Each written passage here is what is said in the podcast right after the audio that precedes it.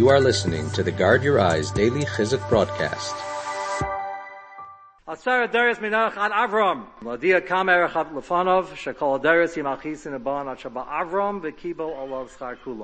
Beis. Mishnah Gimel. Asara Nisyonos Nisnasa Avram Avinu Olav Shalom Va'amad Bekulam. Ladia Kamachi Basa Shal Avram Avinu Olav Shalom. So Chaim Volozhiner and Chaim wants to know why is Mishnah Beis Avram without the Avinu? And Mishnah Gimel Avram Avinu. And he says, such a crucial yisoid, that the reason why Avram Avinu and Mishnah Gimel is called Avram Avinu is because by passing his ten nisyonos, not only did he get himself an incredible chalik in Olam Haba and the zchus of being the father of all Yidden, he was matbeya in the DNA of Klal Yisrael that when these ten nisyonos would come up, they would have it a lot easier.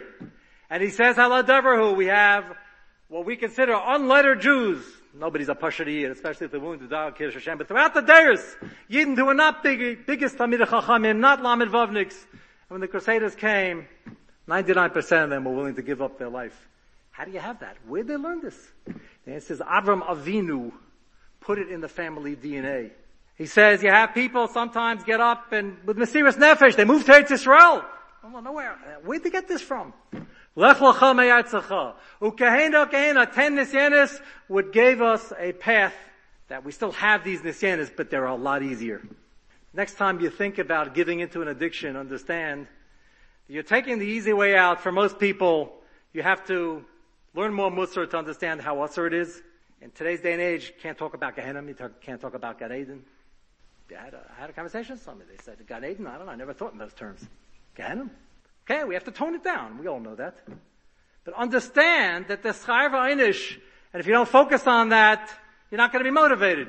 Understand that the gift that you can give to your children and grandchildren, the biggest gift, besides a warm home, talking to them, creating an atmosphere, is when you're misgaber on the Nisayan yourself, and you stop thinking that you're addicted and you can't be helped. You have put them on a pedestal, put the grandchildren on a pedestal, put the great grandchildren on the same pedestal.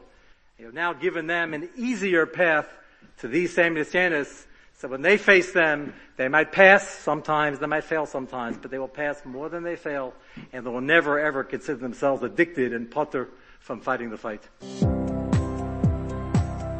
Thank you for listening to the Guard Your Eyes Daily Chizuk broadcast. Pass them on to your friends and help spread Kedusha in the world.